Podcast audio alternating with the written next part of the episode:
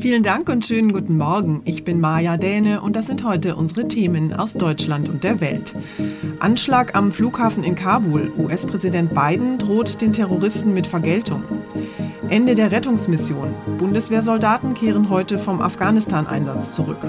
Und vierte Welle. Corona trifft laut Robert Koch-Institut immer mehr junge Menschen. We will not forgive.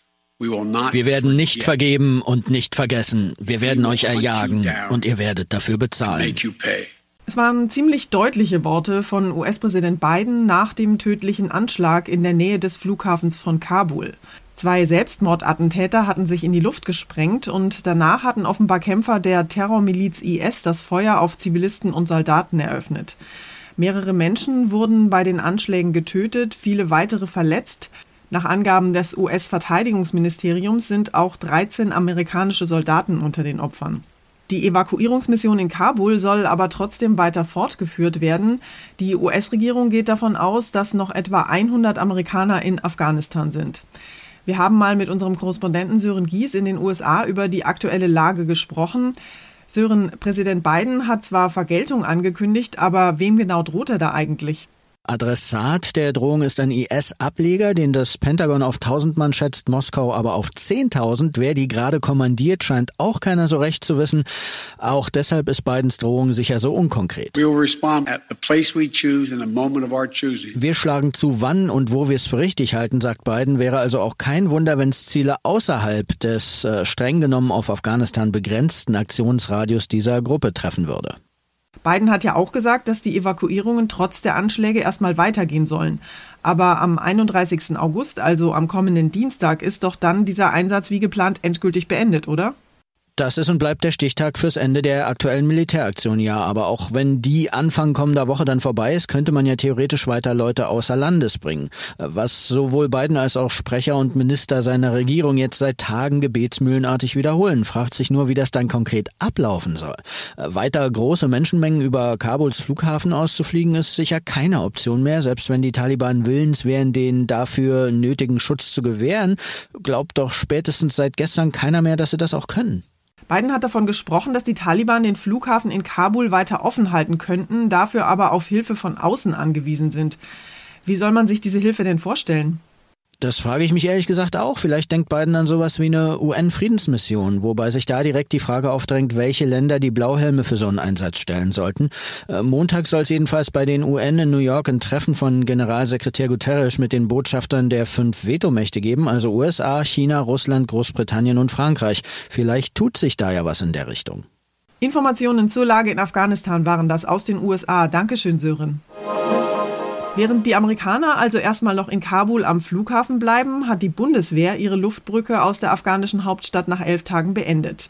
Die letzten bei der Evakuierungsmission eingesetzten Soldatinnen und Soldaten sollen heute nach Deutschland zurückkehren. Ihre Ankunft wird gegen 16 Uhr auf dem niedersächsischen Flieger Horst Wunstorf erwartet. Insgesamt hat die Bundeswehr in den vergangenen Tagen mehr als 5000 Menschen evakuiert, darunter rund 500 Deutsche. Die Hilfsaktion der Bundesregierung ist damit aber noch nicht beendet, denn jetzt startet Phase 2. Wir sind mit Hochdruck und mit Nachdruck dabei, mit den Taliban Bedingungen darüber auszuhandeln, wie weitere Ausreisen möglich sein werden, sagt Bundeskanzlerin Merkel. Mehr als 4000 Afghanen hat die Bundeswehr in den vergangenen Tagen aus Kabul ausgeflogen und es warten noch Tausende darauf, dass Deutschland ihnen hilft. Das kann nun nur noch über den diplomatischen Weg gehen, über Verhandlungen mit den Taliban. Der deutsche Entsandte Markus Potzel führt seit Tagen Gespräche mit den Islamisten und von den Taliban gibt es auch schon das Signal, dass Afghanen mit gültigen Ausweispapieren auch nach dem 31. August das Land verlassen dürfen. Nach Pakistan etwa. Wie verlässlich diese Aussage ist, ist unklar. Lea Matschulat, Nachrichtenredaktion. Die Corona-Ansteckungszahlen in Deutschland steigen ja seit Wochen immer weiter an. Gleichzeitig herrscht inzwischen aber auch eine gewisse Impfmüdigkeit. Und das ist keine gute Kombination. Politiker und Gesundheitsexperten schauen besorgt auf den Herbst. Die vierte Welle der Pandemie ist ja schon angerollt und nimmt nach Angaben des Robert Koch Instituts vor allem durch Ansteckungen unter jungen Erwachsenen jetzt weiter Fahrt auf. Außerdem breitet sie sich zunehmend auch in den mittleren Altersgruppen aus, heißt es im aktuellen RKI-Wochenbericht. Es ist eine Entwicklung, die sich schon länger zeigt. Die Zahl der Infizierten steigt und das vor allem bei Jüngeren, von denen längst noch nicht so viele geimpft sind wie bei den Älteren. Insgesamt lag die 7-Tage-Inzidenz in Deutschland zuletzt bei 66, unter den 15- bis 34-Jährigen aber bei 115. Und das macht sich, auch wenn Jüngere in der Regel nicht so schwer erkranken, inzwischen auch in den Kliniken bemerkbar. Anfang des Jahres waren Corona-Patienten dort im Schnitt 77 Jahre alt. Jetzt liegt dieser Wert bei unter 50. Denn ein Risiko Risiko bleibt in jeder Altersstufe. Thomas Brock, Berlin. Die Flutkatastrophe in Rheinland-Pfalz und in Nordrhein-Westfalen hat ja gezeigt, dass das Thema Klimaschutz dringend angepackt werden muss. Und im aktuellen Bundestagswahlkampf ist eine nachhaltige Klimapolitik deshalb eines der Top-Themen. Die Klimabewegung Fridays for Future hat für heute Nachmittag in Düsseldorf zu einem zentralen Warnstreik aufgerufen. Die Aktivisten kritisieren die Klimapolitik von CDU-Kanzlerkandidat Armin Laschet und der nordrhein-westfälischen Landesregierung. Die Demonstration steht unter dem Hashtag nicht wie NRW. Rund 3000 Teilnehmer sind angemeldet, es könnten aber deutlich mehr werden. Eine der Rednerinnen ist die Fridays for Future Aktivistin Luisa Neubauer, die NRW-Ministerpräsident Laschet Versagen bei der Bewältigung der Flutkatastrophe und beim Ausbau der Windkraft vorwirft. Das zeige sich aus ihrer Sicht nun auch in den Umfragewerten. Herr Laschet hat angekündigt, Deutschland so regieren zu wollen wie NRW. Dazu sagen wir ganz klar Nein danke, so der Aufruf. Die Aktivisten fordern eine grundlegende Kehrtwende in der Klimapolitik. Diana Kramer, Nachrichtenredaktion. Unser Tipp des Tages heute für alle, die demnächst Erleuchtung suchen. Wer künftig eine Glühbirne kaufen möchte, der fragt sich vielleicht, ob es in Sachen Energieeffizient einen Rückschritt gegeben hat. Ab 1. September werden nämlich Glühbirnen mit dem Label A aus den Regalen verschwinden. Der Grund, es werden neue Energieklassen eingeführt. Jan-Henner Reitze hat sich Glühbirnen, Lampen und Leuchten mal näher angeschaut. Jan Henner, bei Kühlschränken und bei Gefriertruhen, da gibt es diese neuen Energieklassen ja schon. Warum brauchen wir das jetzt auch für Glühbirnen? Dahinter steckt eine erfreuliche Entwicklung, die bisher dazu geführt hatte, dass an die eigentlich beste Energieklasse A noch ein Plus gehängt wurde oder sogar mehrere. Licht zu erzeugen ist immer effizienter geworden, immer weniger Energie dafür nötig, sodass viele Hersteller die alten Vorgaben der Klasse A übererfüllt haben.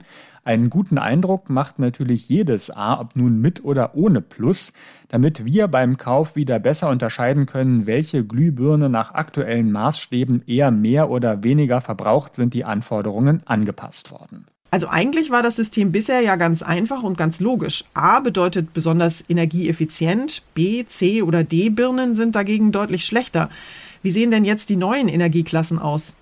Am Prinzip A als beste Klasse bis G als schlechteste ändert sich nichts, aber selbst die aktuell effizientesten Glühbirnen kommen nach den neuen Vorgaben bestenfalls noch in die Klasse D. Das hat man so festgelegt, weil die Entwicklung ja weitergeht und es bald noch energieeffizientere Glühbirnen geben wird. Für die Hersteller ist das natürlich auch ein Ansporn. Damit Verbraucher nicht zu sehr verwirrt werden, gilt eine Übergangszeit von 18 Monaten, in der beide Label-Varianten nach den alten und neuen Maßstäben auf die Packungen gedruckt werden dürfen. Okay, aber um es dann doch noch mal ein bisschen kompliziert zu machen, muss in Zukunft alles, was leuchtet und verkauft wird, ein Energielabel tragen. Was bedeutet das denn? Es gibt ja immer mehr Lampen oder auch ganze Möbelstücke, in denen fest LEDs verbaut sind, die man nicht auswechseln kann. Und die müssen eben auch nach den neuen Maßstäben gekennzeichnet werden. Rechtlich ist da bisher unterschieden worden. Dadurch, dass die Anforderungen an Energieeffizienz insgesamt höher werden, dürfen außerdem bestimmte Glühbirnen, die sogar mal als Energiesparlampen entwickelt wurden, gar nicht mehr produziert werden. Die werden langfristig aus den Regalen verschwinden. Betroffen sind zum Beispiel Lampen, die bisher mit der der Kennung E14 und E27 verkauft wurden. Na, hoffentlich ist Ihnen jetzt das ein oder andere Licht aufgegangen. Dankeschön für die Informationen, Jan Henner. Und zum Schluss geht es hier bei uns um Bienenklau, Imkerversicherungen und Hightech-Honigschutz. Dass Diebe Handtaschen, wertvollen Schmuck oder Autos klauen, das ist ja bekannt. Dass offenbar aber auch ganze Bienenvölker gestohlen werden, das weiß wahrscheinlich kaum jemand. 195 Bienenstöcke sind allein in diesem Jahr abhanden gekommen. Im vergangenen Jahr waren es sogar 338. Die Dunkelziffer liegt wahrscheinlich noch viel höher. Glücklicherweise gibt es für solche Fälle eine sogenannte Imkerversicherung und die hat dieses Jahr bereits kräftig gezahlt. Trotzdem ist der Verlust eines ganzen Bienenvolkes für jeden Imker natürlich tragisch, denn wenn die Königin samt Hofstaat erstmal weg ist, dann gibt es meist kein Wiedersehen. Immerhin gibt es jetzt aber Hoffnung für Bienen und Imker. Künftig soll nämlich eine kleine schwarze Box namens Giga Bee Protect den dreisten Dieben das Handwerk legen. Die Box wird im Innenraum der Bienenstöcke angebracht und warnt Imker, wenn sich der Stock bewegt. Wenn der Bienenstock umfällt oder geklaut wird, beginnt die Box alle 30 Sekunden den Standort zu senden. Tja, Hightech Bienenschutz aller James Bond sozusagen, mit der Lizenz zum Summen. Das war's von mir für heute. Ich bin Maja Däne und wünsche Ihnen ein schönes Wochenende. Tschüss und bis Montag.